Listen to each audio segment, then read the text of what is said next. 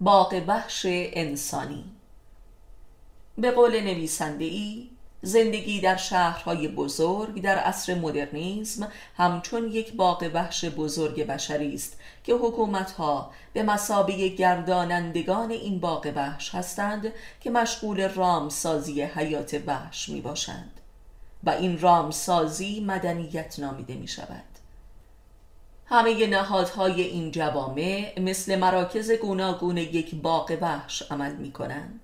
مدارس، باشگاه ها، زندان ها، بیمارستان ها، دادگاه ها و وزارتخانه ها هر یک مسئول بخشی از کل پروژه رامسازی توحش بشری است. اول با نصیحت و موعظه و جایزه شروع می شود و سپس تهدید و تطمیع و بعد به بیمارستان و تیمارستان و دادگاه و زندان و اگر نشد اعدام. و این آخرین فاز از رامسازی بشر می باشد که قبرستان ها به مسابه ادبستان کامل است که جملگی به طور کامل و تا ابد رام شدهاند. همه مذاهب و مکاتب و تعلیم و تربیت و قوانین و حقوق برای رامسازی این وحشی ترین حیوان روی زمین است.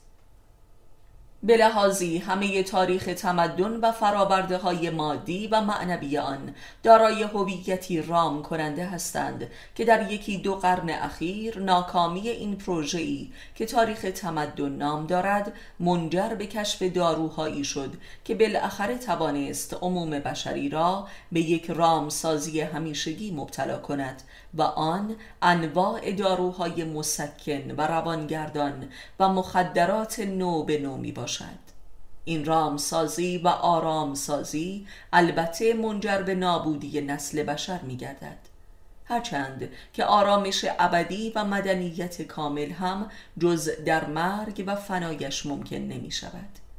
این توحش و وحشت بشر از نابودی است. ولذا جز با نابودی علاج نمی گردد خداوند وحشی ترین مخلوقاتش را با روح خود عجین نمود که بشر دیوانه شد و آنگاه دوزخ را برایش مهیا کرد تا رامش نماید. تمدن